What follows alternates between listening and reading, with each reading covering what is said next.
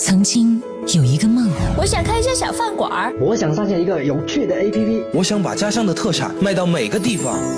但那个梦和我的心一样破碎过。你花那么多钱去开饭店，有人吃吗？别开玩笑啦！APP 这个东西也是你这样的人能玩的吗？网上卖土特产，瞎折腾什么呀？后来我相信了，开始放弃梦想，寻找一份安稳的工作。每天上班下班的混在人群里头，我就在想啊，人这一辈子难道就只能这样，就只能放弃梦想？所以后来我就在努力啊，我就真的开了一家饭馆。我的 APP 在二零一五年十二月已经正式上线喽，现在已经有几百万的粉丝，也有人主动找我投资了。我这个家乡特产啊，开了家天猫旗舰店，生意特别好。创业，我只过百分之一的生活，无论成功与否，至少我没有放弃曾经的梦，哪怕你只点燃百分之一的希望，也足以将未来照亮。FM 一零一点五，重庆经济广播，创客帮，创业路上，我们在一起。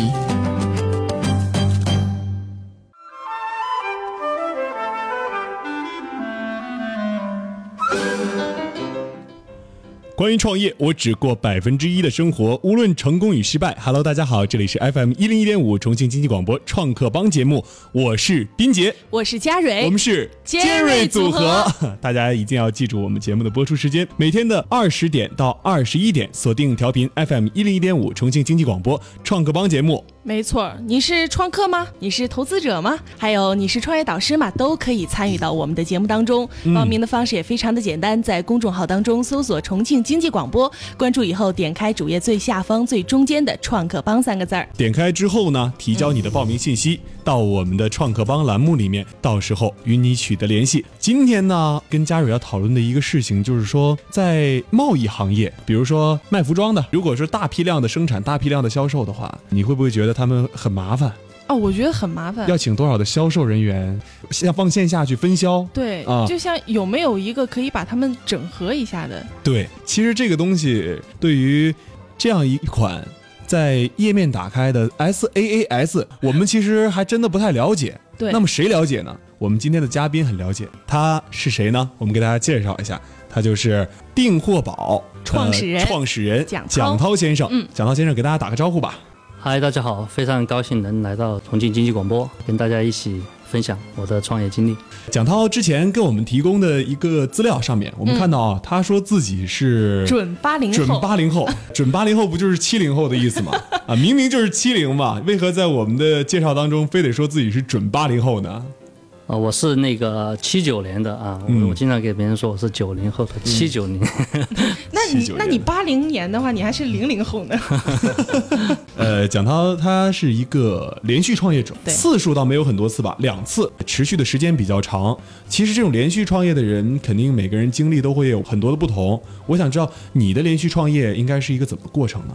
每次都还是蛮艰辛的一个过程，我觉得、每次都是从零开始，走过了不少的弯路啊，吃了不少苦头。你做的第一个项目是干嘛？我做的第一个项目是做医院的管理软件，传统的业务类管理软件系统。那做这种医疗行业的这种软件的话，是不是要经常跑医院？不但经常跑医院，我还要住医院。做一个项目实施下来，可能要花一个月时间。最惨的是住的那个医院的非典病房啊、隔壁就是停尸房。天哪，那是一种什么体验呢？给医院做这个软件项目嘛，帮他们实施嘛，然后就为了节省这个住宿费用嘛，医院就给我们安排这个住宿嘛，要么就安排病房，要么就安排这种医生的值班室。你是成都电子科技大学毕业的是吗？呃，是的呃，，那你是毕业了就想着说啊，我要创业，还是说一开始你其实也想就是去公司里边工作一下？应该说是在我读大学那会儿哈、嗯自己有过这个创业的想法。上学的时候，呃，网易的老大他是我们的校友，回校做过一次演讲，听了之后就蛮激动的。我觉得把他作为一个偶像吧，我希望我自己毕业以后也能像丁磊这样自己去创业，开办一家属于自己的这个软件公司。但是呢，由于我刚从大学毕业，没有什么实际的这个工作经验，所以说我觉得我还是应该去上 去工作一段时间啊，积累一些自己的这个工作经验。所以说我就到了一家软件公司，可能工作了大概九个月之后，可能也是初生牛犊不怕虎嘛，因为我们家族也有几十年的生意背景，所以说我就毅然的决定差不多了，我说我可以自己去闯一闯了。几个同事一拍而合，大家都有想闯一闯的这个想法和冲劲，都很年轻。第一次创业做的是医疗行业，创业时候花了多少钱？挺有意思的是，与山有很大的渊源啊。我们三个人总共凑了三万块钱，在一个三十三平米的一个小房间里，有三张桌子，我们就开始了第一次的创业。你出了多少钱？我出了一万五。那你是大股东啊？一万五是对对自己的还是说我找家里借了一万五？当时这一万五的初始创业资金，你不是自己挣的，是借的，向家里人借，向家里借的。那时候家里人同意吗？我母亲挺支持我的，因为我们家族有很多年的这个经商的经验嘛，所以说觉得这个年轻人出来闯一闯也是可以理解的。觉得就算是创业失败也没关系，反正一万五也不算多。当然，对于我来说，我觉得因为我从小都还是希望自己能够独立自主去做一些事情，也不希望让家里给我承担太多的负担吧。想家家里来借这个一万五，当我赚了钱，我一定还。哎，我想知道啊，你当时创业，你除了那个时候说我有一个创业梦，你有没有说？跟公司啊搞得也不好，觉得在公司里待着没意思。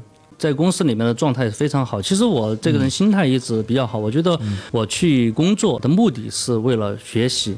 在整个工作期间是非常敬业的，经常为了公司的业务，我加班到很晚，我都从来没有向公司去申请过什么加班补贴啊这样的。我觉得这个其实是在丰富自己的人生的阅历，去积累自己的经验。公司给了你一个很好的平台，更多的还是说自己的心态哈要放好一点。我觉得这只是说在创业前的一个求学的过程。对，在公司学到什么了，能让你这么牛的，就是说我说干就干了。当时有两个选择，一个是去当时一个。比较大一点的软件企业啊，做一个这个研发工程师；另外一个就是去了一家小公司，小公司也是做技术工程师。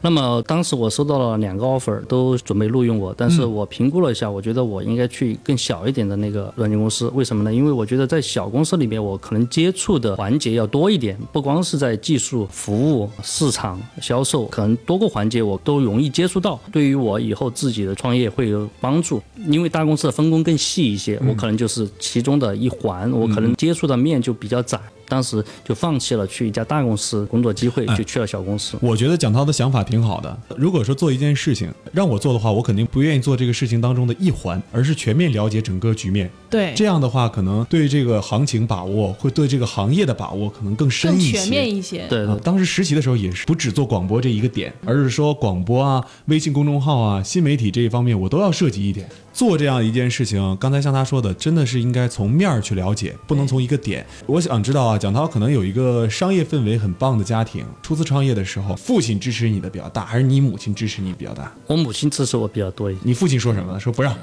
也没有，整个家里都还是挺支持的。你的初次创业的想法，可能说一部分来自你的家庭，你家里的商业氛围；第二部分来自你电子科技大学网易丁磊，还有一部分就是你的自己的一个软件梦。我想知道，就是你的家庭是怎么给你熏陶这种商业理想的？倒是也没说刻意要灌输我什么理念，只是说我在这种氛围长大，更多的看到了一个自己去做事情需要的一种能力。我因为我读中学的时候，甚至这个高中的时候，我都。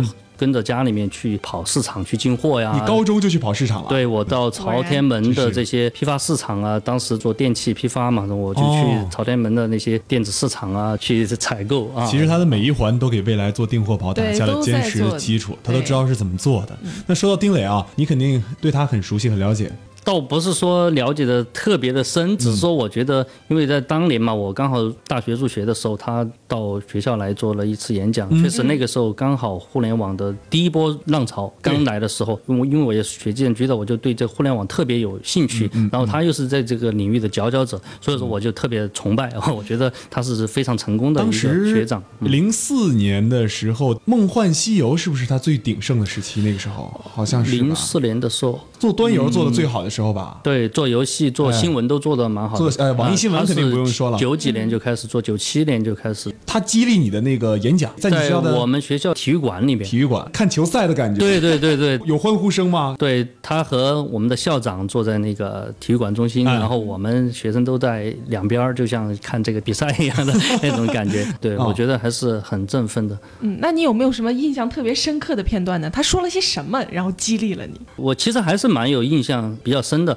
当时他说了一句话，我觉得还是能够想得起来。他说：“为什么这种学生哈，就是说能够去创业成功，但往往是说老师来说可能还不容易去创业成功。”他当时说了这么一点，就是因为学生初生牛犊不怕虎，站得比较低。不知道前面有些什么样的障碍，只知道一门心思往前去冲。对啊，但是老师呢就站得高一点，他就知道这里边哪些地方会比较难，有很多问题，所以说他就不愿意轻易去突破这些障碍，他这个前途不是那么顺的。那那么学生往往是不知道，呃，完全是一一种勇者无畏的这种心态去做。所以说我就觉得，哎，这个是也符合我的个人的一些理念。我觉得人总要去闯一闯，去闯了之后你才知道，哎，哪些地方有问题。在不断的去修正自己，就像创业一样。我觉得创业就不是发射火箭，打个比方，应该是去像开车一样的。因为发射火箭的话，它是需要很精准的去调整发射时间、发射窗口期，在什么轨道上变轨，一切都是按照计划进行的。对，一旦你的计划中有一个环节出现问题的话，你这次发射火箭就会失败。但是创业不是这样的，创业是不断的遇到问题，你不断的去解决问题，去克服问题，绕开这个，就像开车一样的，前面有一个坑。只要你定了方向和目标，你有那个坑，你可以打打方向盘，把它绕过去，走往你的目标在不断的去接近。我觉得创业就是像开车一样的，不断的调整方向，去往你自己的战略的目标去开进。不要怕前面有些什么障碍和困难，只要有信念，坚持下来。不断的调整自己，没有哪一个伟大的企业是一开始一直按自己的商业计划书做成功的，而是真正的走一步看一步，对，走一步看一步，在市场中打拼出来的。然后也给我们分享，也给我们 对，也给我们和大家呃一起聊了他对创业的一个看法。那我想知道，这个软件公司是你的第一个创业理想，那软件公司是什么时候开始想做的？是你刚上大学吗？还是你小的时候就有这个创软件公司的梦想？哦，这个还是大学期间的，因为我大学是学计算机的嘛，嗯，所以说也了解了这个行业，嗯啊，对这个行业蛮有兴趣，所以说一直觉得这个做软件还是算是比较高大上的一个一个行业，在当时。那学计算机做软件其实就是正好对路，对对对。但是软件这个东西可能分为两种，是吧？刚才你也说的，说是一种是直接下载到电脑上直接使用的，那也叫软件，对吧？对对。啊，就是咱们通俗一点说，还有一种就是说在互联网页面。打开的也叫软件。你一开始做的用的一万五五千块钱创业的，你拿来的是涉足什么样的一个软件行业呢？其实软件非常多，这个应用领域各种各样的都有软件，有基于这个 Web 端的、APP 的、电脑端的啊。在专业术语里面有 BS 架构、CS 架构，有很多种不同的软件架构的产品。当然，我第一份这个创业做的就是那个基于这个 CS 架构的一个系统，它是一个行业管理软件，它是需要安装在本地系统的，它是在本地的医院架设一个服务器，各个这个窗口安装一些这个客户端软件，比如收费的呀、药房的呀、病房管理。啊，整个一个局域网类的一个系统，其实医院是个很庞大的系统。如果这套软件安进去了之后，对他们高效办公起到很大的作用。前端的这个病人的挂号、药房的发药、呃交费，到住院的管理，到库房、药房的管理，包括它的器材的管理，一体化的，那就是医院信息化系统，我们简称 HIS，就是 Hospital Information System。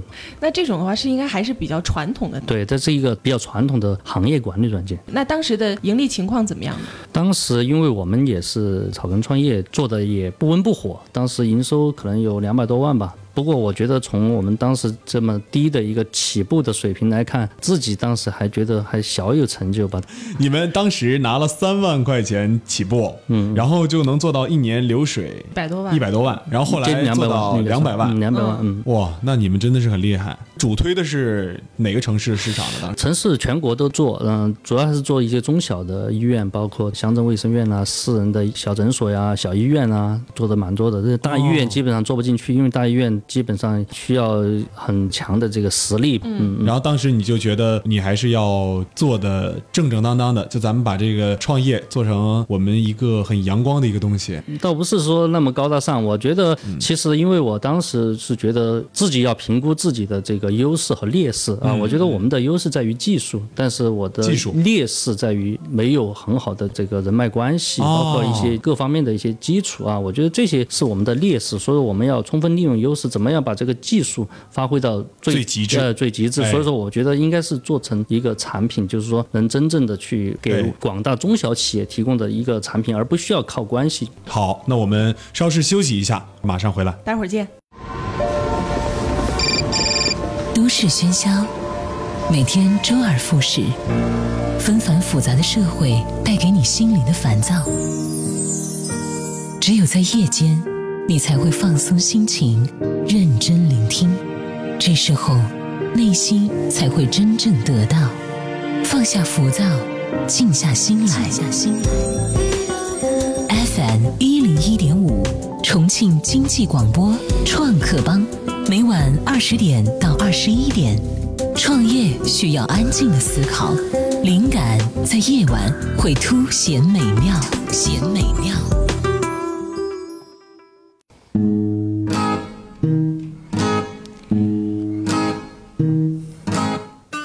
刚才咱们上半段的时间聊到了创业，其实离不开的技术，但是除了技术之外，更离不开创业的一些人脉资源。当时说到一个话题，我很感兴趣哈，就是说你们一年就是呃两百多万的收入就这么来了，做的不是挺好的吗？其实它的空间并不大，如果要做这些大的项目，肯定要凭一些关系，哎并且这个也不是我们的优势。所以说，另外我觉得这个行业哈，它有一些天花板，不是说想象空间那么大。因为那个时候刚好就到零七零八年那个时候，我就觉得互联网当时也是非常的火了嘛，就从从第一代的这个呃门户网站到后来的一些呃二点零的什么哎豆瓣呐、这些这这些网站，然后我就觉得嗯我应该做一些基于互联网的一些应用啊，这样的话就真正的是把我们的创意和技术结合起来，哎推向这个市场的一个东西，而不是去仅仅靠关系。于是乎，订货宝，对，产生了，订货宝产生了。因为什么原因想到做这个订货宝？对，啊刚才因为说的是，可能是那个市场，对那个市场，你可能饱和了，啊而且做不进去，因为要么要人，要么要关系，要么要技术。你这三个可能在纯软件上面赶不上大公司，可能你选择一个自己的专长，做了订货宝。订货宝源于你的怎么样一个考虑？想说在做订货宝之前呢，嗯其实我不是一开始就从那个做医疗就切到这个做订货宝了，嗯我们中间有一个过渡，啊、怎么过渡呢？因为说到我第一段创业的这个结束吧，一个是这个行业觉得有一些天花板，另外就是合伙人之间的这个合伙关系也不是那么理想，第一段创业就退出来了，我就想重新去做一点真正的在互联网上做一些事情，然后能真正做一款有影响力的产品去帮助到我的客户。但是呢，做什么呢？其实我当时也很迷茫。这个第一段创业结束之后，我下来休息了大概半年时间，我一直在想我自己的定位和转型需要去做一些什么事情。后来我就与我的大学同学何月辉，我们一起就说，因为他一直是在做技术，他是一个技术达人，然后在互联网上也有很好的这个技术基础。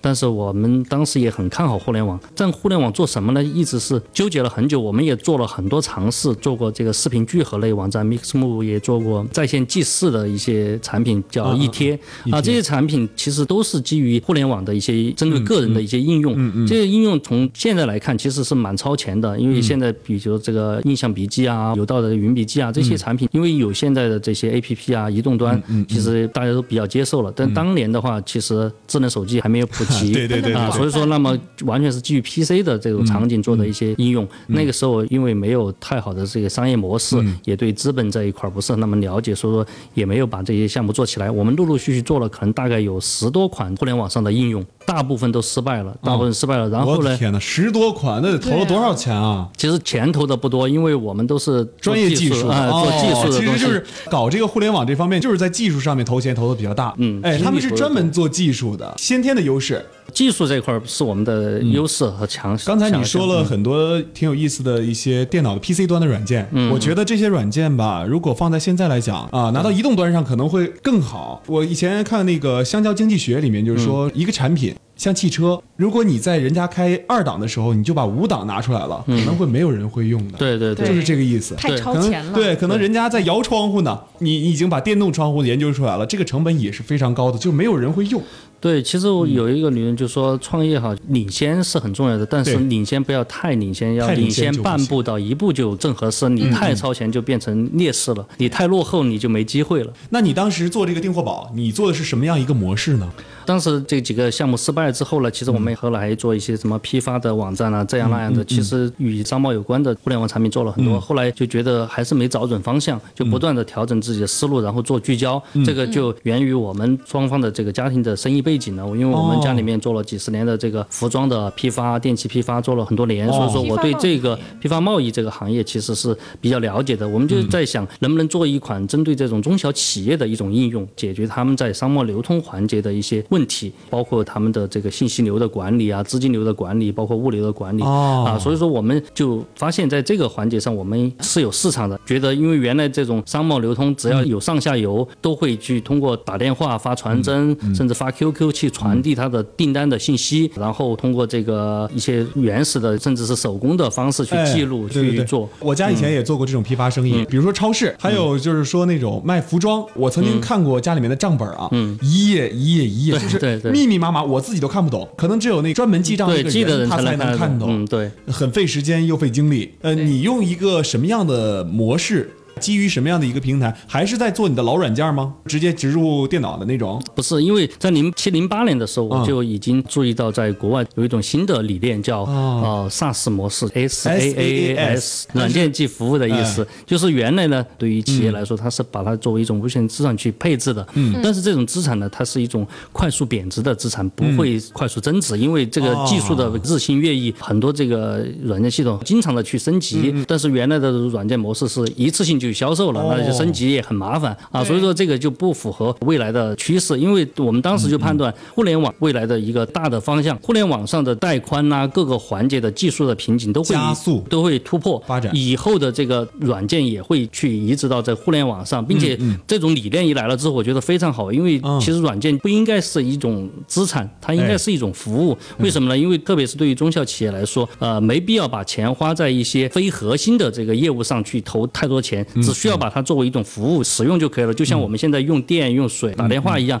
你为了打一通电话，你没必要去建设一个基站，去发射一颗卫星去打电话我只需要充一百块钱话费，我就可以打这个电话了哎。软件也是这样的，软件它就是一种服务，我只需要按我的使用，我每月或者每年我付一点这个服务费用，我就用这个软件，对吧？那对于中小企业来说是极大的节省了他们的投入，把他们的更多的资金和精力用在他们的自己的核心业务上去哎，这就是 SaaS 的核心的价值。当时 SaaS 这个模式，你当时讲是未来的一种趋势，对现在确实是一种趋势对。当时做这个东西，有人给你指点迷津吗？说，哎，这个东西是未来趋势，是你看到的，还是有人专门给你指点的？我觉得这个其实与一个创业者基本的素质有很大的关系。我觉得这就是个你的洞察力和学习能力。这个东西没人给我指点，其实是我自己去浏览这些最新的信息资讯，然后了解到这样一个理念，所以说我就不断的去学习和研究，就决定做这个事情。我做这个事情是零九年就开始策划和设计这个订货宝，到一零年底上线。我是全国第一家用 SaaS 模式做分销链管理的这个公司，现在也是目前国内这个细分领域用户最多的一家企业。这样，刚才说了这么多，咱们还不了解订货宝什么样的一个产品，我们了解一下。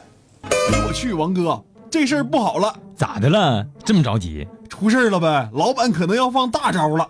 老板这几天不是去外地出差了吗？放啥大招啊？刚刚我上厕所去，听到人力资源部的陈姐在跟老板讲电话，好像是说公司人员要精简，你肯定是听差了。我问你啊，咱们公司是干啥的呀？搞食品批发的呀，那你说，一个搞食品批发的公司，每天最重要的事儿是啥？做生意啊。废话，我说的是更具体的工作。哦，接单、录单、盘库、收款、发货，还得算算账、买个单。这就对了呗，连你都懂这些，那老板咋可能不懂呢？不是啊，王哥，听说老板这次出差就是找到一家叫什么订货宝的公司谈合作。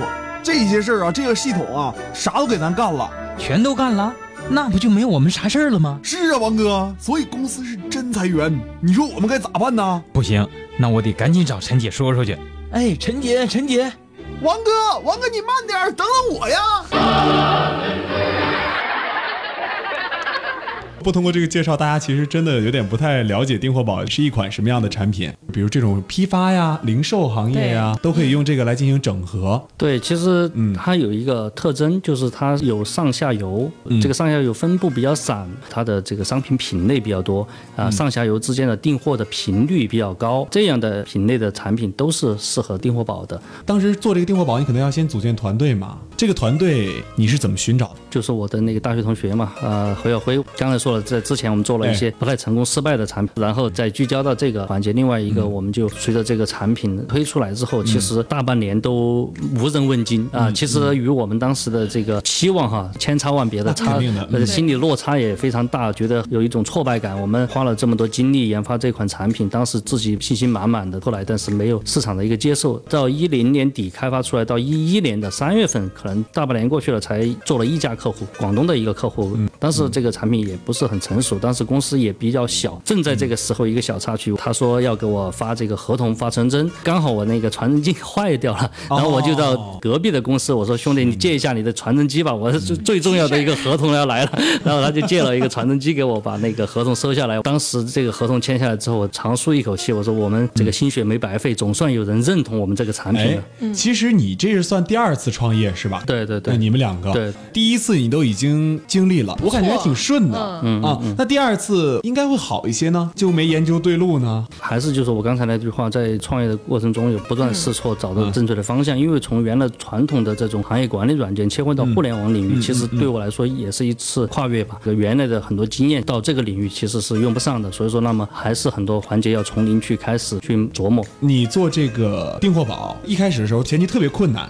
那你初期设计这个订货宝的时候，是为了做贸易批发这个环节吗？还是当时有其他的初衷？当时其实这个初衷就是我们与原来我们的家族背景有关系，因为我们做这个服装批发的业务。因为我母亲他们在成都的九龙广场做这个服装批发，我母亲在广州进货，嗯，然后我我小姨和我姐姐都在成都去发货，那么经常需要打电话到广州向这个厂家去订，经常会出现问题，就是说订回来的货有问题，什么问题呢？可能是尺码不对，或颜色不对，或批号不对，怎么样的一堆问题？但这个问题他们笔记记错了。其实还不仅仅是笔记的问题，它是整个流程中都有很多问题漏洞。比如说，有可能是你打电话的时候，对方说是广东话，包括他的方言，什么四啊和十啊，这个数字可能听错了，他当时说本身就说错了。还有可能是你记录的时候记错了，还有可能是你录入系统的时候录错了，还有可能是你发货的时候发货员发错了，一系列的过程中都可能出现误差。那你做这款产品订货宝专做服装这一块，它参数那么老多，你怎么来集合整理的？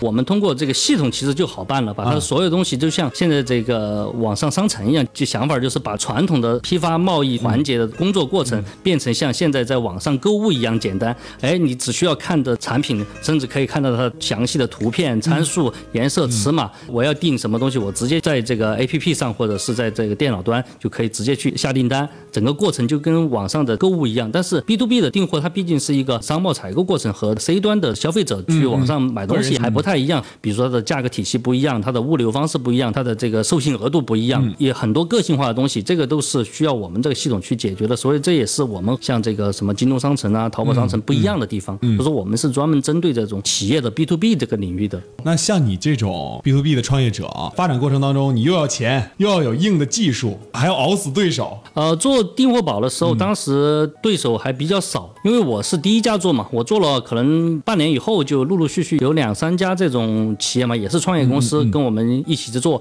甚至他们的界面呢，基本上都是模仿我们的这个界面做出来的，甚至有些连名字都粘在了我们订货宝的名字，叫个什么什么订货宝的，这个也陆续出来了很多这个产品。所以说我们在市场中呢，一直是跟我们的这个友商一起在竞争。虽然说是竞争，但其实我也蛮感谢我的友商的，其实他们也是在和我一起把这个市场培育起来。起来。有竞争是好事，完全没竞争说明你这个赛道有独大问题。也不行。其实呃我也想一家独大，不过不过我觉得，如果你要是当初到现在一直都是一家独大的话，可能你走不了这么长时间。对对，其实竞争对手是你的创业路上的一个伙伴，我觉得有对手相伴才不寂寞嘛。呃也是不断的自己去审视自己的商业模式，审视自己的产品哪些地方还不够完善，跟竞争对手进行一些 PK，还是不错的。第一个客户怎么来的？最开始因为没有什么资金，所以更多的是通过把我们的系统、我们的网站放到网上啊，嗯。通过这个一些搜索引擎，由别人主动搜索到我们，没有钱去做多少钱？推广嘛。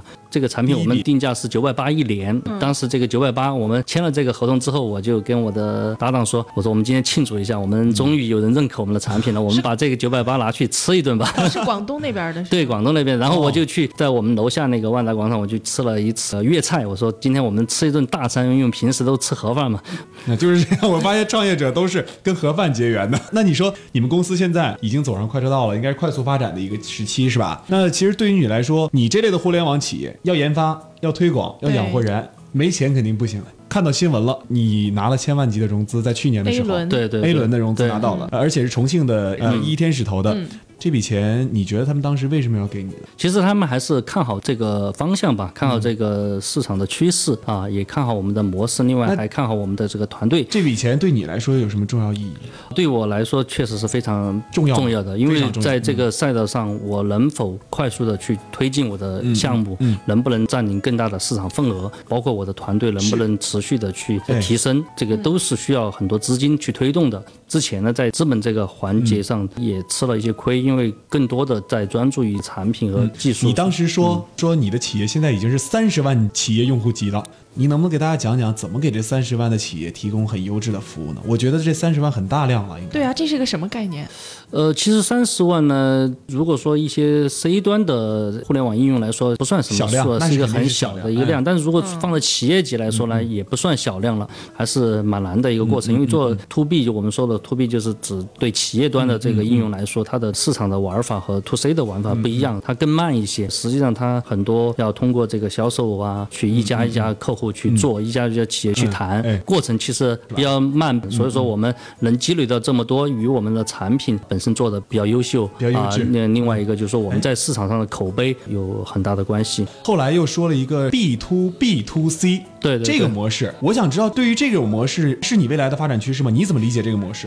这个分销链往下做的话，那个 B to B to C 呢，肯定是未来的一个发展方向。就是我们的产品，新的产品也在朝这个方向发展。举一个行业，比如说像快销行业，那么上游可能是生产厂家或者是一级的批发企业，那么下游可能就是这个终端的小超市了。他们其实也面临很多这个竞争压力，他们可能也需要去拓展他们的客户群，他可能就会需要一个对 C 端的一个应用，比如说像基于微信的像微店一样的东西，哦就是可以把它的产品去辐射到它整个的小区啊，或者其他几公里范围内的一些线下的客户。别人只要在家里通过微信向他下订单，他就可以把这个产品，比如说药瓶酱油，他可以从微信下了单之后就给你送到家里了。哎，这个啊真的是不错的。最后我们时间也不多，咱们讲讲订货宝未来的发展方向吧。订货宝未来的发展呢，我们总体的战略是连接企业的这个上下游，包括它的上游的供应商啊，下游的分销企业、零售商到它的普通的这个消费者，都让他们啊用起来对，通过我们订货宝把它们连接起来，这就是互联网连接的价值。只有产生连接价值，才能把你的数据啊做得最优质。然后通过这个大量的数据之后，我们就能产生一些数据的一些分析了，比如说对于这个行业的一些预测，包括销量的一些提前的预判，嗯。这样去减少我们上游的这些企业的库存，就是说去指导上游的企业的一些生产，这样避免产生一些不必要的这个浪费了。这个生产计划如果做的不对的话，可能会造成大量的产品的积压。另外一个就基于数据的话，还可以做很多增值的服务，包括这个互联网金融在这一块儿，包括这个征信这一块儿。为什么呢？因为马云说了，未来就是这个数据时代。好，今天真的很感谢蒋涛给咱们分享了这么多有趣的点子、有意思的创业经历。没错那么明天再见。